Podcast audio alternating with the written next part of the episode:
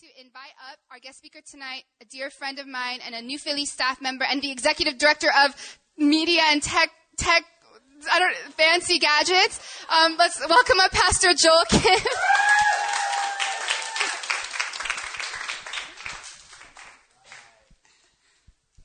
All right, how you guys doing? Man, it's so good to see your beautiful faces. I want you to turn to each other and say, I think you're beautiful.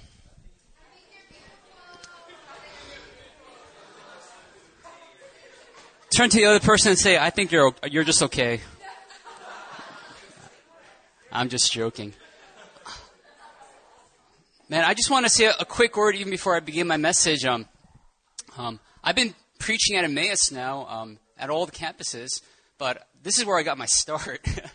this is where um, last year on springtime, um, you know, I, I've never preached at Emmaus before, but Rona took the risk of asking me to come and preach at this campus.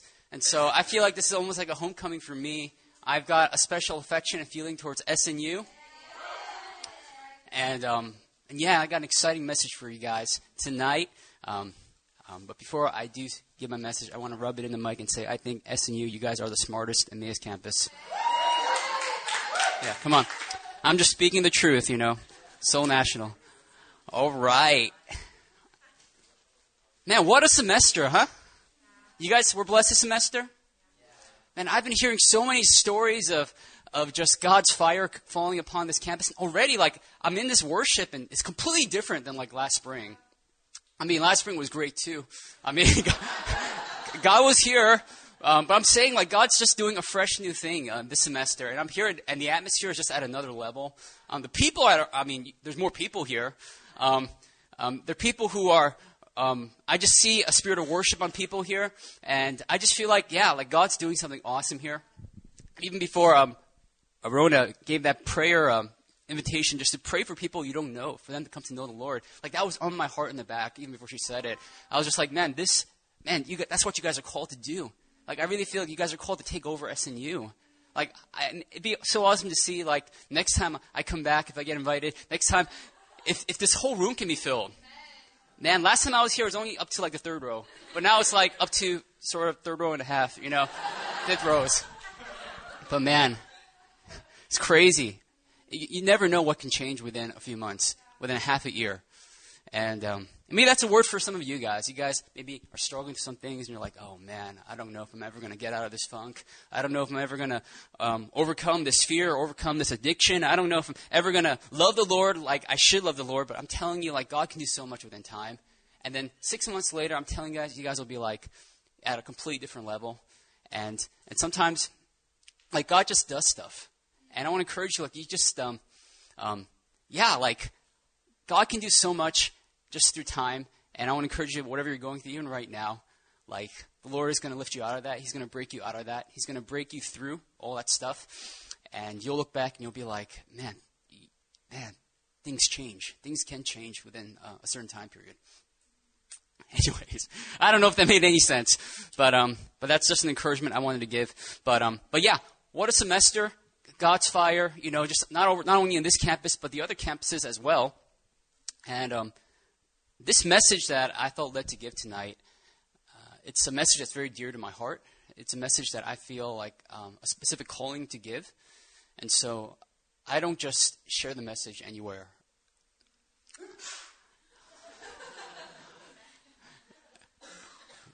Actually, that doesn't really make much sense. If I'm called to give it, why don't I share it everywhere I go? But um, it's like I, I share it like only in like very special occasions. That's what I'm trying to say. And I feel like you guys are ready to like hear a message like this, especially to- coming towards the end of the semester, and you guys have experienced the power of God, and you guys experienced the fire. And what I want to give to you tonight is I want to give you a message that will help you sustain the fire. I want to give a message to you that will help add more fuel to the fire that you have for the Lord. Amen. And what kind of message would I be talking about? I put an Instagram yesterday, and you guys are like, what is he talking about? Like, what is this crazy thing? Tonight, I want to give a message on the end times. How many of you guys have heard a message on the end times before? Okay, some of you guys did. Uh, maybe you will not hear the end times portrayed like I portrayed today. Um, but I believe we are living in the end times. Um, I believe that the return of Christ is drawing near. And I believe we need to take that seriously. Uh, we can't dismiss that as something that has nothing to do with our generation. But actually, as you will see as I pro- progress with this message, has everything to do with our generation. You see, the end times is not just a fad theology thing that we can just kind of, you know, um, have fun with or just think of it as some sort of futuristic idea. Like, we need to be walking in the mentality, we need to, like, we need to have a strong end times belief and a strong end times vision. Um, what I'm trying to say is that you need to have a strong vision for what's going to come. Because to be honest, if you guys ask yourself, I bet a lot of you guys are not quite sure what's going to come. I mean, you know the basics, you know the, the generalities that Jesus is coming back. But if you're honest, that's probably all that you know. like how he's going to come back, like what's it going to look like. Like we need, as believers, it's so important for us to know and um, and accept and acknowledge and own up to the reality of his return. Because when we have a strong vision for the future, it says in um, Proverbs 29 18, when, where there is no, you guys don't have to turn there, I'll just read it for you. Where there is no revelation, the people cast off restraint. Like if you, if we don't know what's coming, if you don't have a strong vision for your life, like, like we don't have anything guiding us right now in the present. You guys understand me? Like when we have a strong vision for the future, when we know what's coming, then what that does is actually gives us more motivation. It gives us more zeal to um, run hard after the Lord right now in our current stage. Amen? Because I don't know if you guys ever thought or if you guys ever asked yourself this question what's the point? What's the point? I mean, you guys, some of you guys are new to the Holy Spirit. Some of you guys have been baptized in the Spirit the first time this semester. Praise God. You know, that's awesome. Um, I, I've walked in, in the anointing of the Spirit and baptized in the Spirit. I've, been, I've walked in for over a decade. Okay, I've been in many places, you know, where people get, you know, hit with the fire of God, people slain, people manifest. I mean, I've seen every crazy thing you could ever imagine. I've been in places where grandmothers run around with capes, you know. You know, it's just like, it, I, I've seen it. I've seen it all.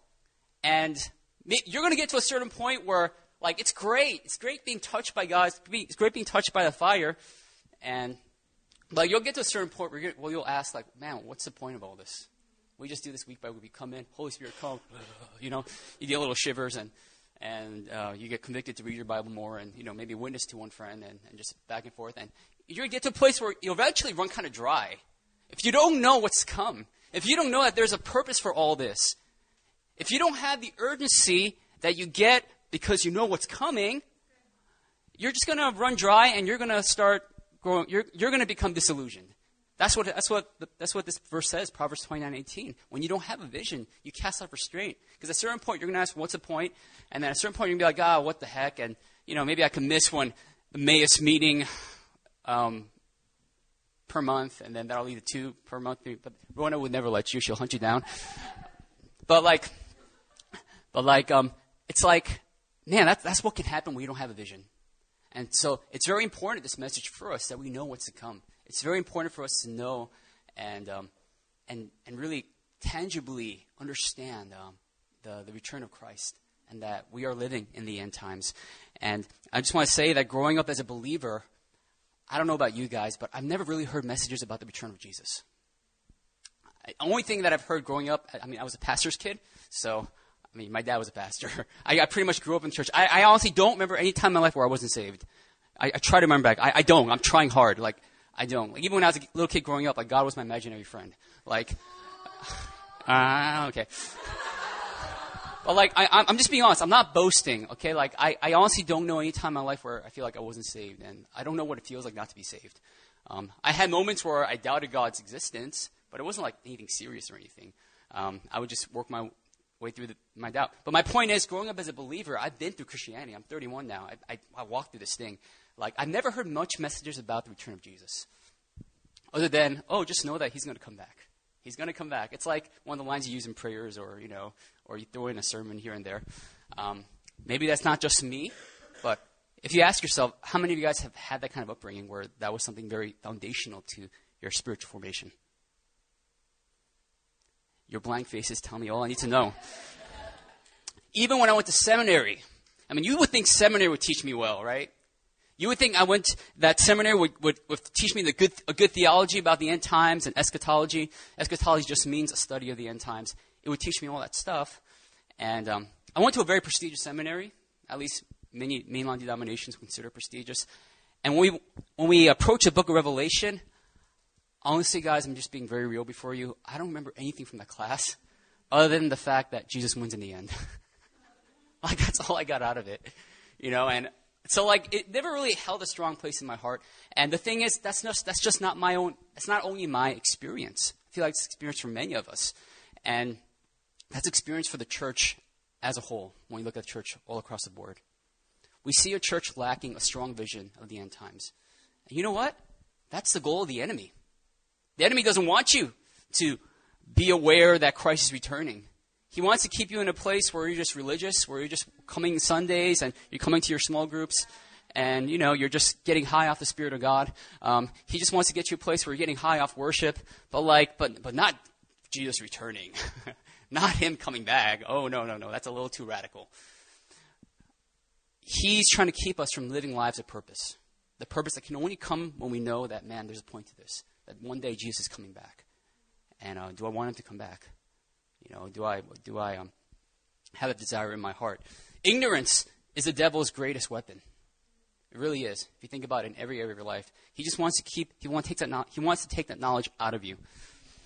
Um, and we're, we're, seeing it even in culture today. We're seeing it in the in the movies about um, the future coming out these days. I mean, Star Trek. You know, um, Oblivion. I mean, that was kind of an older movie, about a year ago. The Edge of Tomorrow, Hunger Games, right? Hunger Games. You know, dystopia you know, Katniss. Okay. Um, Interstellar. Oh yeah, we just we just talked about that. Star Wars. Like we have so much, a flood of sci-fi movies coming out, and like I mean, it's fun. I'm not saying there's anything wrong with that. I'm a big movie fan, and I love all those fans. Like I mean, I love all those series and everything. But I mean, one time me, I live with Pastor Marcus and Pastor David on.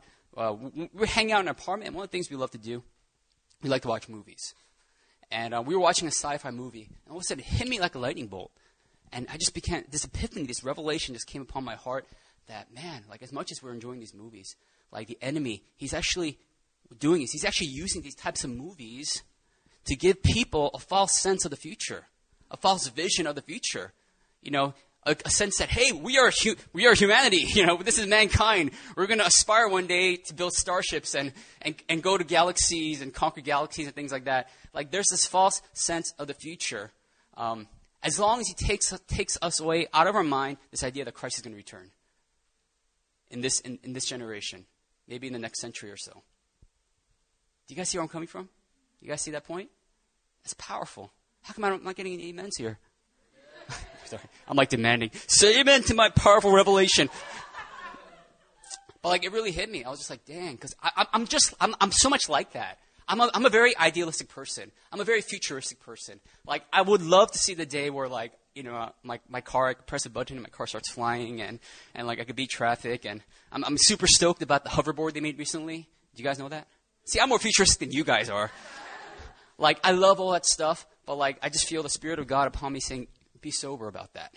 You know, because right now, mankind is living with this idealized vision of the future that we're going to go on and we're going to society's going to get better and society, you know, we're going to get more advanced and, and we're going to do all these crazy things.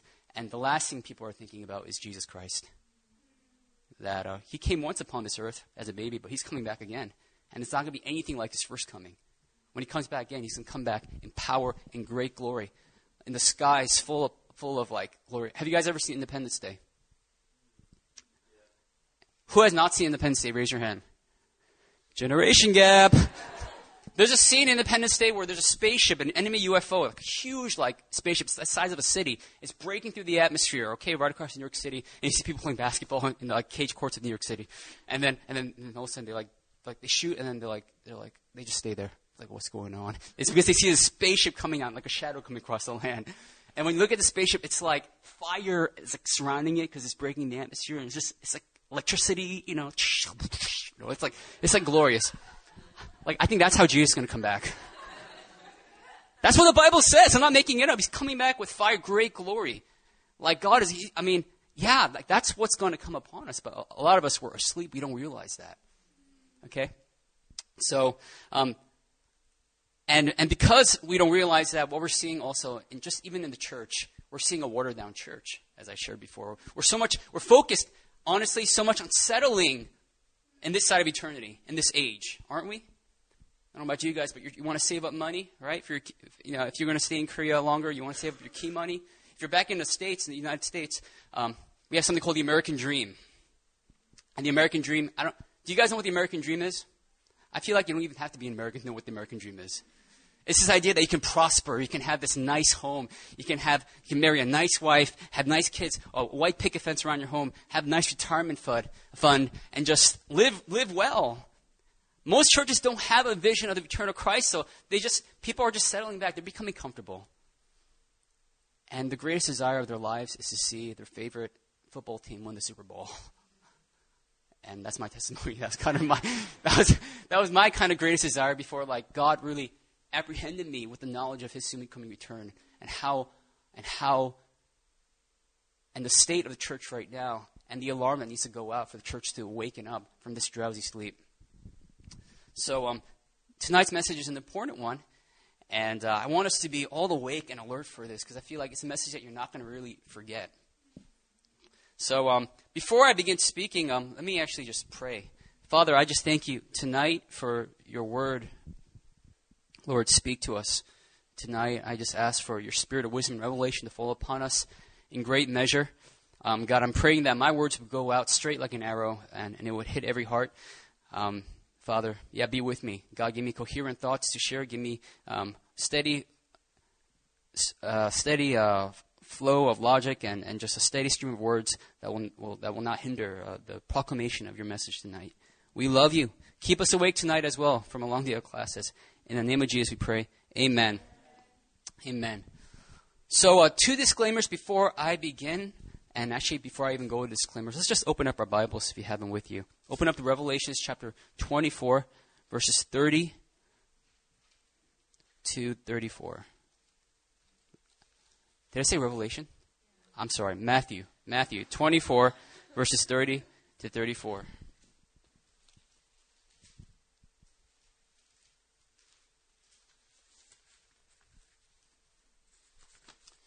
Okay, I'm just going to read. I'm going to read from the NIV version. At that time, the, the sign of the Son of Man will appear in the sky, and all the nations of the earth will mourn. They will see the Son of Man coming on the clouds of the sky with power and great glory. And he will send his angels with a loud trumpet call, and they will gather his elect from the four winds, from one end of the heavens to the other. Now learn this lesson from the fig tree. As soon as its twigs get tender and its leaves come out, you know that summer is near. Even so, when you see all these things, you know that it is near right at the door. I tell you the truth, this generation will certainly not pass away until all these things have happened. Heaven and earth will pass away, but my words will never pass away. Amen. Amen. So, Jesus, he's saying at that time, the Son of Man, he's going to appear in the sky with great power, great glory. And I tried to give you um, an illustration of a UFO crashing into the atmosphere, but if you've never seen Independence Day, it may not make much sense. So maybe you should go back and watch Independence Day. Um, but, um, but God is coming back. He's going to come back with great glory. He's going to send his angels by the way, guys, none of this is symbolic, all right? None of this is symbolic. This is like actually going to like really happen. You guys are like, this is like over my head. Like I can't imagine this happening. Um, but let me just preach it into you. This is really going to happen, and uh, he's going to gather his elect from the four winds, from um, from one heavens to the other. So I don't know if you can, guys can even bother to even try to imagine Jesus coming back with glory and him, you know, calling out and, and sending his angels out to carry us and to, and to lift us up with him. So um, I just want to I just want to just just put scripture at the beginning of whatever I'm going to share because um, these are the words of Jesus Himself, and so um, I'm going to share a lot of stuff, but just know that um, you know we will be going back through scripture, and I just again I want us to get this idea of Jesus coming back with power and great glory. Okay, completely different from the first time He has come. So, um, two disclaimers. Number one, I am not going to be giving a theological eschatology of the book of Revelation in this message. All right, I'm not going to be breaking down what you know what the symbolism means in the book of Revelation. If you ever read through it, you're just like, what the heck? You know, was this guy on like crack or something? I'm not going to be breaking down what the horns mean or, you know, these different creatures stand for. Um, I do have my own views of that. Um, and there's many interpretations, but I don't want to go into that today. But my goal today is to give you cold, hard facts that will apply to you no matter where you stand in regards to what specific eschatology. Like this is stuff that I'm going to share with you that like you can't really debate against because I mean you'll see it's just very cold hard factish. Um, the second thing I want to share disclaimer is um, it's easy to get really hyped by what I'm about to share with you. Like God is about to get hecka real soon in regards to what I'm going to share. But um, but I just what I don't want. I was praying this morning. I don't want this just to be fleshly excitement. You know what I'm saying? I don't want this just to be like a, oh, this is like so cool. It's like you know, like a TED talk or you know, this is so like fascinating, so interesting. Like that's not my desire. I'm not here to interest you. All right. I'm really praying that through this message you would actually fall deeper in love with Jesus. That's my one desire. Um, that you would yearn for his return. That a message like this would stir up fresh love and desire for the Son of Man and his reality and his soon coming return. And if your heart is not stirred with greater love and zeal for Jesus, honestly, I think this message would be hashtag fail. You know, I feel like. So um, I'm praying the Holy Spirit will like release something upon your hearts, you know, for you to yearn after Him and love Him more. Um, so just understand my heart as I'm giving this message. Like I'm not here just to like interest you guys. Like I'm here to awaken you guys to His soon coming return and for you to be full in love um, with Him even more because you're to get to see Him one day and be with Him. Um, so to start off my talk, you might ask me, Pastor Joe, every generation thought they were the end times. Like seriously, I mean, like, what makes us any different? And what I will say is that you're right. It's, it's true. Every generation has kind of thought they were the generation. Um, or certainly pockets of Christianity through, through the eras have thought and believed they were the end time generation. But one thing I will say to that is that, but never before in the history of the church, okay? Never before in the history of the church has there been a worldwide consensus across every denomination that we are living in the end times. I mean, unless, unless they're, they're a cult or something like, you know, most theologically sound, doctrinally sound denominations will accept and acknowledge that you know the return of Christ is coming very soon. And so, um, so that's a phenomenon that's actually very unique for our generation. But at the same time, that doesn't mean that we're saying we know the date of his return. Okay? I'm not here to tell you what, what, what day he's going to come, okay? Please, if I do that, like, kick me out of this, of this, of this room and just, like, stone me outside. Um, maybe that's a little harsh, but, um, but Jesus, and Jesus himself says that. He says, we will not know the day or time of his return. Only the Father knows. Amen? That's only something God knows. And so whenever you see a crazy guy saying Jesus will return on, on a certain date, I don't care how credible his ministry was. I don't care if he's like the world's famous Bible teacher. If you see a crazy guy saying that, that's a false prophet. Okay? You have complete permission just to disregard what he's saying and pray for his soul that God would, you know, just bring him out of deception. Because Jesus says we cannot know that day. So I want to establish that. Um, but one thing Jesus says that we will know, and that we should know, even more important, is that we should know the signs of the times. Everyone say signs of the times. Yeah. And uh, you'll see throughout the Gospels Jesus saying, his, his, his disciples are saying, Lord, when will we know the, the end? Like, what kind of signs should we be waiting for? And Jesus will go on sharing some of the signs and he'll say, like, you know, my believers, they will watch out for the signs of the times. Like, they will be aware. They may not know the day, but, but just as seasons change, like, they're going to be aware that certain things are going to take place. And he tells us to watch out for certain things. Now, what are the signs of the times? And um, here's a personal list. It's just my own personal Joel, Joel list of some signs that I'm convinced in my heart are pretty compelling reasons why we are in the end times. Okay? You guys ready? If you're ready, say, I'm ready. All right. I believe you guys are ready. Um, one of the biggest reasons, and the first sign that I would always point to, and I believe more than even being a sign of the end times, it's a sign of the reality and existence of God, is actually the nation of Israel. Have you guys ever thought about that? Do you guys know your history? Like Israel? Like out of this book that we carry, the Bible, do you know how many nations out of the, out, of the nation of, of the Bible are still alive and existent today? There's only like, a, you could probably count them on one hand and Israel is one of them. Israel, formation of Israel. You got to understand the Jews have such a crazy and rich history. Um, Jews are the only people who have been scattered throughout the world, um, bitterly persecuted by many powers. I mean, we read about it all throughout. I mean, the Bible itself is like a history book of, of, of the Israel, Israelite people. But even just the past 2,000 years, like we, we see the Jews being scattered and being oppressed, and yet all of a sudden, um, they gather together in the middle of the past century and become a nation once again. as a, as a response to the Holocaust, but they come back together, become a nation once again. And get this Hebrew is the only speech in human existence to have been resurrected from a dead language to being a very active and, and used language. Like, isn't that crazy? Like, they, like the Hebrew that, that, that they speak in Israel, it's like the only speech in the entire world, only language in the entire world, an ancient language has been resurrected. Like, even that in itself is like a miracle. The, the formation of, of Israel, once more. And so, um, so I believe that the formation of Israel, and they first formed in 1948.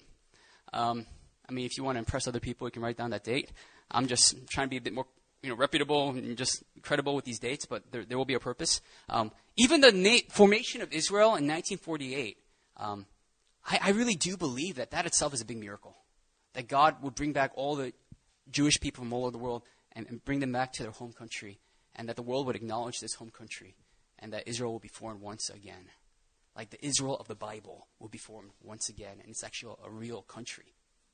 And so, even, even if people thought back in the day um, that like they were the end time generation, it could not have been the case because, because the formation of Israel would need to take place for the end times. It's one of the key signs, and, and you will and you know you will see that through some verses I will call out to you guys. But uh, one one verse, the passage we just read in Matthew actually, it says this in uh, verse 32. That, that, passage. Now learn this lesson from the fig tree. As soon as the twigs get tender and the leaves come out, you know that summer is near. Many scholars believe the fig tree it's actually symbolic of the nation of Israel. The nation of Israel is known to be um, have that symbolism of a fig tree um, th- throughout the Bible, and so, um, so just even the formation of Israel, it's like that fig tree getting ready. You know, it's it's like the fig tree with its leaves coming out, getting ready for that season. And so, the formation itself is it's a it's a miracle, but even another miracle on top of all that is that when Israel was formed, like I don't know if you guys know history, but like, were they the most welcomed country in the world? They were like, I mean, it's ridiculous. Like, they, as soon as they were formed in 1948, they had to battle against seven nations that were stronger than them. I'll call them out here. They had to battle against Syria, Jordan, Saudi Arabia, Yemen, Iraq, Egypt, and Lebanon. Like, they were surrounded on all sides. And, like, these people are just people who just, just came back. Like, they don't have, like, establishments or anything. Like, you gotta understand, like, the surrounding countries, like they were supported by, I mean, if you combine all the population of surrounding countries, it was about 40 million people against 600,000 people. Like just a little bit half of a million Jews in the land. And the Arabs were also professional soldiers. They were better armed. They had far greater financial resources than the Israelites. And so it was like an, it was like an invitation for disaster. Back then, there was no United Nations okay, to come in and like, intervene and be like, protect Israel. Like they were on their own. But you know what? Israel won. Somehow, miraculously. They defeated all the nations and the state was formed. So that itself is like a huge miracle, like not only their inception, but also the ability that they can stand up against these countries that have been that have had the time to establish themselves and have far greater armies. It doesn't end there. These countries continue to attack Israel. And so it's like, oh my gosh, give them a break. You know, they're just starting off. But like, you have the, you have uh, the Six Day War in 1967. Six Day War. And you have the Yom Kippur War in 1973. Like, these countries are continuing to attack Israel, and Israel is far outnumbered every single time, but every single time they end up winning. They end up winning. And you can tell in the Six Day War, that war only took six days.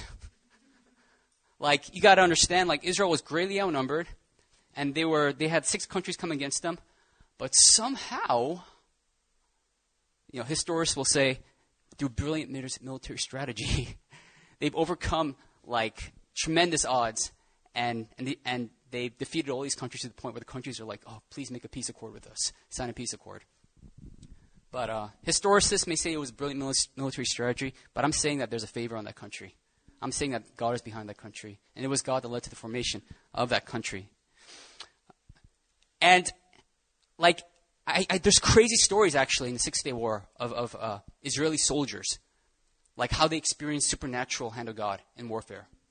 Like there's one story where a troop of Israeli soldiers they're going across a minefield and they're going very slowly because obviously they don't want to blow themselves up on a mine, so they're going very slowly and, and diffusing each mine as they're going about it. They're crawling, and all of a sudden this mighty wind out of nowhere just comes, and all of a sudden all the mines in that field are exposed out to up to like the light of day. Like there's actually a video reenactment on YouTube somewhere. You see that, and, and you see them like on the floor, and then it's a video as it when sweeping away all the dust. You see them like standing up, and they're surrounded by all these mines, you know. But they but they know like where the mines are now, and they're like, you know, they're like, what's going on? Like guys, that's just one story out of many, one story out of many.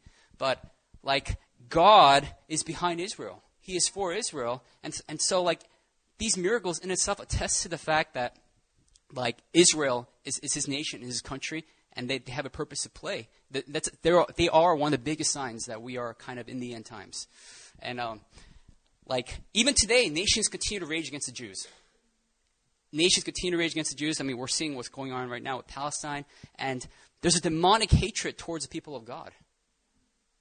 Because God, He loves Israel. They were His firstborn. They, they were His chosen people. And the, and the covenant that God made with Abraham, he's going to be faithful to complete. He's not going to break that covenant because God doesn't break promises. And, you know, you have a lot of like revision, revisionist scholars that say Israel, they have no longer a special place in the heart of God anymore. You know, like the church is now Israel. But that is a lie from the pit of hell. Because that just, well, more than anything, that is a, that, that is, that, that puts the biggest stain on the character of God, doesn't it? Oh, God couldn't carry out that promise, then what makes, what makes you so sure He's going to carry out a promise in your life or any other country? You see, God is committed to Israel. He's faithful to His country. And no matter what, He's going to make it happen. Ain't no country's going to get in His way. Like, there's even another crazy story where you guys just recently, just last six months, like the Palestinians were sending rockets into Israel. And uh, in Israel, they had this Iron Dome system. One time, a rocket was coming, the Iron Dome system was failing to was flying to like deploy, and all of a sudden, like the terrorists who were sending the rocket, they noticed the, the rocket was coming this way, and all of a sudden it just swerved the other way.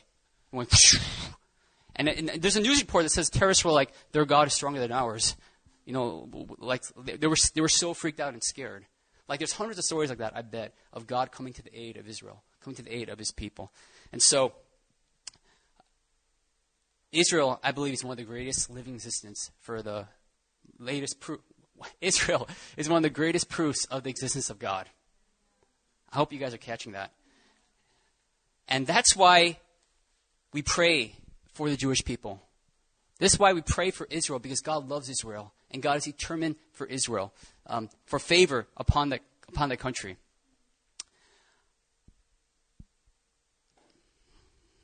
The formation of Israel, it also signifies And this is kind of crazy too. Man, this is crazy. So the formation of Israel itself is awesome. Them beating odds completely stacked against them is awesome. But you know what? You know what begins happening? Jews become start becoming saved during this time. And so while this is going on, while the war is going on in like 1967, the Six Day War, all this, we're seeing a, a concurrent movement happening in the states. It's called uh, it's it, it's called the Jesus movement. It's the late 60s, early 70s. Any of you guys familiar with the Jesus movement? Okay. Um, it was a great, like, you guys, you guys familiar like Woodstock back in the day, 70s rock, Jimi Hendrix, all that stuff. It's a, it's a time of drugs and, and LSD and, and like sex, rock and roll, drugs. Like, that phrase was taken probably out of that, that time. So it was just a very uh, morally decadent time in the history of America. And we lost many artists from drug overdose from that time. Do you guys not know any of this? Okay, okay. I'm, I'm a guitarist, so I'm a big Jimi Hendrix fan. I'm a big, I'm a big fan of all these guys, so I kind of know. But while this drugs and rock and roll was going on, a counter movement of God actually arose during that time called the Jesus movement, where all these hippies, you guys know what hippies are? All these hippies who were doing drugs, all of a sudden they had encounters with Christ and they came to know Jesus. And among the hippies, among all these guys coming to know Christ, like, like famous Christian worship artists. Have you guys ever heard of Keith Green? Keith Green, John Wimber, the Vineyard Movement. Okay, all these guys came out of the Jesus movement, all right? You'll be thankful when I mention these names because contemporary worship came out of that. We wouldn't be singing with rock bands and things like that. We wouldn't be singing that if, if, if there was no Jesus movement, I can guarantee you. Because all that came from that. But while that was happening, all of a sudden, Jews start arising and coming to know Christ. And a new movement, or a, a movement that's starting to f- freshly catch fire, the Messianic Jewish movement, begins to arise and the Messianic Jewish movement are simply Jews who continue to live a Jewish lifestyle, but they begin to see Jesus as their Savior, as the Messiah. And so I, I have friends who are Messianic Jews, and I have friends whom, who their parents were the ones were, sa- were saved during the Jesus movement.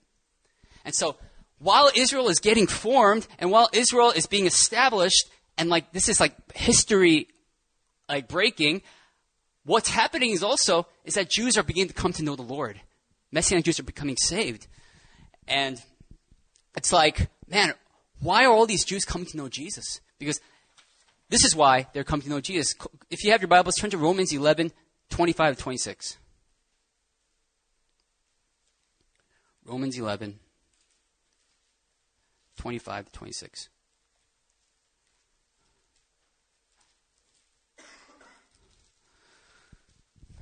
It says this I do not want you to be ignorant of this mystery, brothers, so that you may not be conceited. Israel has experienced a hardening in part until the full number of the Gentiles has come in, and so Israel will be saved. And so, guys, there's a purpose for these for the for Jewish people to come to accept Christ because up until this time, up until this entire time period, up until this point, Jews were hardened to the gospel, were they not? They were hardened to the gospel, but that was something Paul was saying God is doing until the full number of the Gentiles are being saved. Who are Gentiles? They're people like you and you and me. They're people who are not Jewish people. And so, so the rise and sign of the Messianic Jews, it's actually, it's actually something God ordained, and it's something that's actually pointing to something, another sign of the end times that we live in that's happening in our generation. And you know what that other sign is? Because in this verse, it's saying that the full number of Gentiles are coming in, and so God is beginning to now soften the hearts of the Jewish people, which we're seeing. That fullness of the Gentiles coming in, you know what, you know what that's called? It's called the Great Commission being almost being fulfilled. The Great Commission almost being fulfilled in our lifetime. And so that's my third point. Third point. The third sign that I believe is indisputable that we are living in the end times is the coming fulfillment of the Great Commission. You guys know what the Great Commission is? Okay. Great Commission is a cha- challenge and charge Christ gave to disciples to go forth from Jerusalem to Samaria to the ends of the earth to make disciples of all nations.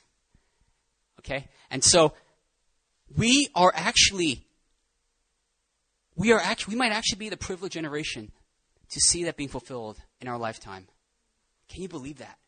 Can you believe, like, we are the generation to see what the early church fathers have, have wanted to see all their lives, to see every tribe, language, tongue come to know Christ? And, uh, and Jesus says in Matthew 24 14, you don't have to turn there, that when the gospel has gone to the ends of the earth, then the end will come. I mean, that's one of the clearest signs there. You can't really debate that. I mean, it's like Jesus. He's, he's saying it as clear out as you can. When the gospel has gone forth to the ends of the nations, the end of them will come.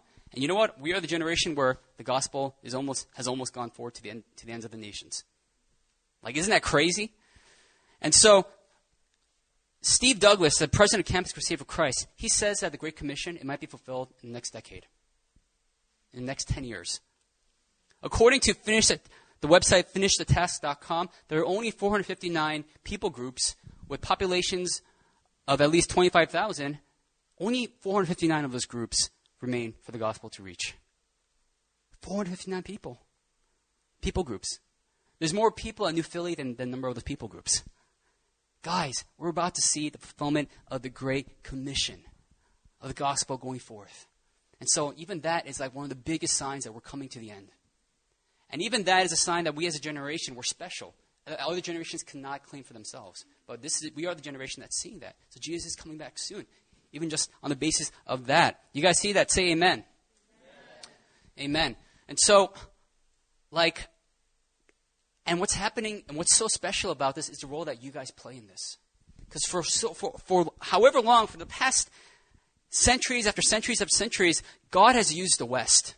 God has used white missionaries, European missionaries to spread the gospel. But now we're coming to a point in time where it's difficult for white missionaries to enter Muslim countries because of you know, certain images, national images, and things like that, and, and uh, aggression towards Western imperialism or whatever. It's very tough for them. Um, but it's far easier for Asian missionaries now to go forward in this hour. And so, what God is doing in Asia right now, he's, he's, the missionary baton is being passed from the west to the east. you guys don't realize, but there are missionaries in China, hundreds, hundreds and thousands of underground church missionaries that are getting themselves ready to be sent to, to the nations. They're getting, themselves, they're, getting, they're getting themselves ready to be sent to hardcore Muslim nations, ready to be martyred for the sake of Christ. Not just China, Korea. That's why Korea has such a powerful role in this. Korea is the place where um, is, is the global leader of prayer. Many people across the world would say that. Korea is the most missionary sending nation next to America for now. And so, like, the missionary baton has, is, has been passing and is being passed right now to the east. And so, God is doing something powerful in Asia right now. He's calling forth missionaries. He's calling forth um, um, a last push of missionaries from Asia to complete the Great Commission. So, this is actually what we're now, we're living in a hotspot of, of kingdom activity. Do you guys realize that? Why do you think that there's churches like New Philly here? Why do you think there's other churches here? God is pouring out His Spirit amongst us. And like Rona said, it's not just for us to just have fun with the fire, but it's for us to touch people. It's, it's for us to spread the fire. It's for us to go forward with our message and change lives, to save, to save people, save Malaysian Muslims. It's, our, it's for us to go and, and, and complete the Great Commission. Guys, you, some of you are wondering, why am I here in Korea? Like, I, I just came here to get an education, whatever. That may have been your plan, but that wasn't God's plan. God brought you here to get a glimpse of his kingdom and what he's doing right now in this hour, and he's inviting you guys to partner in it. Guys, I'm here. I came from the States to serve at New Philly because I knew what God's doing in Asia, and I wanted to be involved with it. And so, catch that. Like God is doing something crazy, and he's doing something crazy in Asia, and the Great, the Great Commission is about to be fulfilled. And so, we're, we are living in the end times.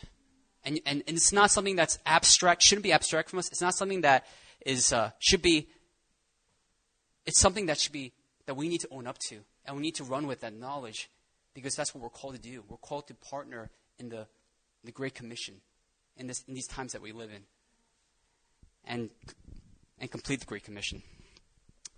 Amen. So, even on the merit of just what I shared, formation of Israel, Messianic Jewish people um, arising, the Great Commission being completed. Like, these are crazy signs already that it doesn't take you to be a theological wizard to kind of realize, like, oh my goodness, like, we are actually approaching the end of this thing. Like, things are going to happen. And, and, and they have, they have happened. It's just history that I'm telling you guys.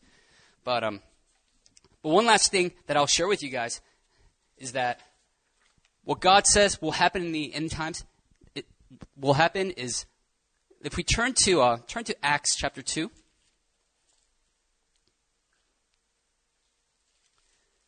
Acts chapter 2.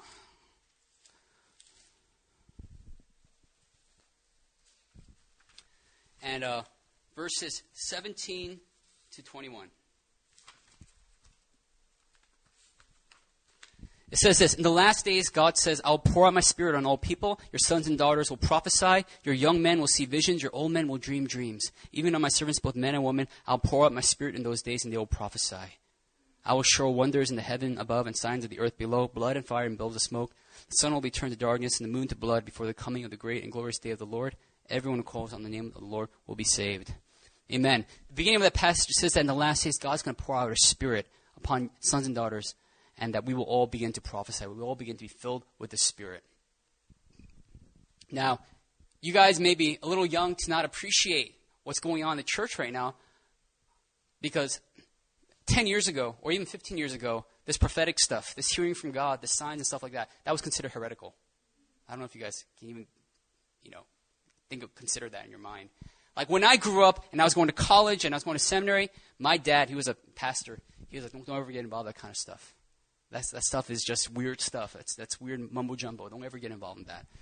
And I'm not saying that those pastors don't exist today. They do, for certain. But I'm saying that there's a growing movement of the church embracing the Holy Spirit. There's a growing movement of the church embracing the prophetic. Like, I'm telling you, friends that when I was in seminary with, they were so close to the Holy Spirit, they were so close to the prophetic word, they were just like, I don't believe in that. That's weird. You know, and they were just really critical of it. When I was in seminary, when I look at them right now, they're moving so powerfully in the anointing of God. They're moving so powerfully. They hear Lord so well. They had the anointing of God in their lives. And charismatic faith, the charismatic expression of Christianity, it's the fastest growing expression.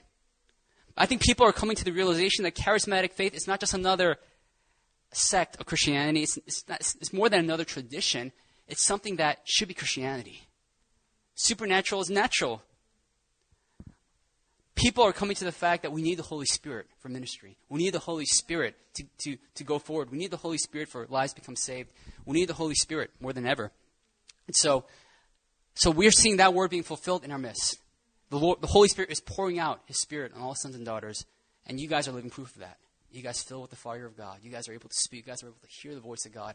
Because I'm telling you, just even a decade ago, that was very rare. Like I was one of the few in, in, my state, in New Jersey, that well, that I was able to walk in that kind of gifting. But but now God's just doing it everywhere, and that itself is a big sign. And never before in the history of the church have we seen that. I can assure you, there were little, you know, small cult groups that kind of did that kind of stuff, but never before in the history of the church has there been a, a worldwide movement towards this, towards the supernatural and the bracing of the gifts that we're seeing right now. And so, Holy Spirit is pouring out Himself upon His sons and daughters, and that's the fi- I'll, I'll, I'll, say that will be the final sign that I want to give to you right now. He's pouring out His Spirit upon sons and daughters. Um, man, it's crazy. The 24 7 prayer movement. Are you guys familiar with IHOP or the prayer movement. Like 10 years ago, IHOP Kansas City was like the only like house of prayer. But now when you search and type in your Google house of prayer, like you'll see like hundreds and tons of house of prayers. Because right now, what God is doing is He's pouring out His Spirit upon sons and daughters, and He's bringing people to a place of intimacy with Him, the knowledge of God on a level that we've never seen before. Or to the, or to the point where teens are, they, they would rather spend hours with God than hours on, with anything else. And the crazy thing is that, like, this is the most distraction laden generation ever to have walked on the earth at the same time. And so that itself is a sign of wonder. God's doing something, guys. He's doing something in us, and He's doing something all across the world. And that, that speaks to Revelations 19.7. Finally, just turn there. Revelation 19.7.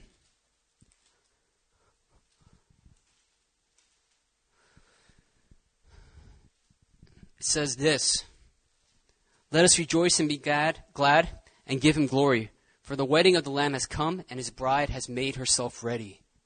Bride has made herself ready. Guys, that's what's happening right now. We are the bride. We are the church. We are the bride. And right now, God is making us ready. You know, the bride is making herself ready. We're seeing that in just in just the, the house of prayer that are sprouting up all over the world. We have a house of prayer ourselves, K1, right? Woo! Um, the Holy Spirit moving powerfully. The bride is making herself ready. The bride is making herself beautiful in this hour, this season. And so, God is doing something powerful right now. And He's going to come soon. Jesus is coming back soon. The end times will come. And He's going to come and He's going to rescue His bride. Because even though all this stuff is going on, if we're honest, there's a lot of bad stuff going on in the world too. The world is growing increasingly wicked and increasingly impure. But the promise and the, and the hope of Scripture is that even though the world is getting worse, what happens is that church, we're going to start shining brighter and brighter and brighter. There's going to be, there's going to be a polar opposite sort of disparity thing that, that grows even wider as time goes on. That's what God's doing. And, and He's calling us to stand in that place of consecration. He's calling us to stand in that place of purity. He's calling us to stand in the place of being filled with the Spirit, intimate with Him, of being His bride. And despite the darkness that's taking place, what I'm trying to say is that, church, it's not time for us to shrink back. It's not time for us to be scared or be intimidated, but it's time for us now to shine our light. Amen? It's time for us now to demonstrate the knowledge of God to people who don't have that knowledge. I know Rona was talking about some, some Malaysian students, and, and you guys came here with, with your fellow Malaysian Muslim friends, and and, and they, they tell you that you're unrecognizable from the moment you first came. And it's like, man, what, what's happened with you? You're so changed. You're so different. And it's because you have the light of Christ in you. The fire of God's burning in you. And they're like, you're not, you're, you're, there's something about you. It's, it's interesting. I'm not saying I want it just yet, but, you know, they will want it later. But there's something crazy about you. And the light of Christ is shining. The bride is called, it's being called to shine in this generation. So I just want to end on that note that Jesus is coming back soon and the bride is making herself ready, and that's you guys. And you are called to arise right now. See, you're not called to just enjoy church week by week. You're not called to just enjoy good worship and a good message and just focus on your studies. I mean, that's all important too. But what I'm trying to tell you is that you're called to something so much greater, Something so much deeper than that. Like Jesus is coming back. He's coming back very soon. You don't have much time left. What are you doing with your life? What are you doing with the fire? what my message should be doing to you, it should be sparking an urgency in your heart to live with purpose, to live with the realization that He's coming back and I, I need to do something with my life right now. I need to be faithful to what God's given me. I need to act as His bride. I need to shine the light of Christ. And so, yeah, like, isn't that powerful? Right now, um,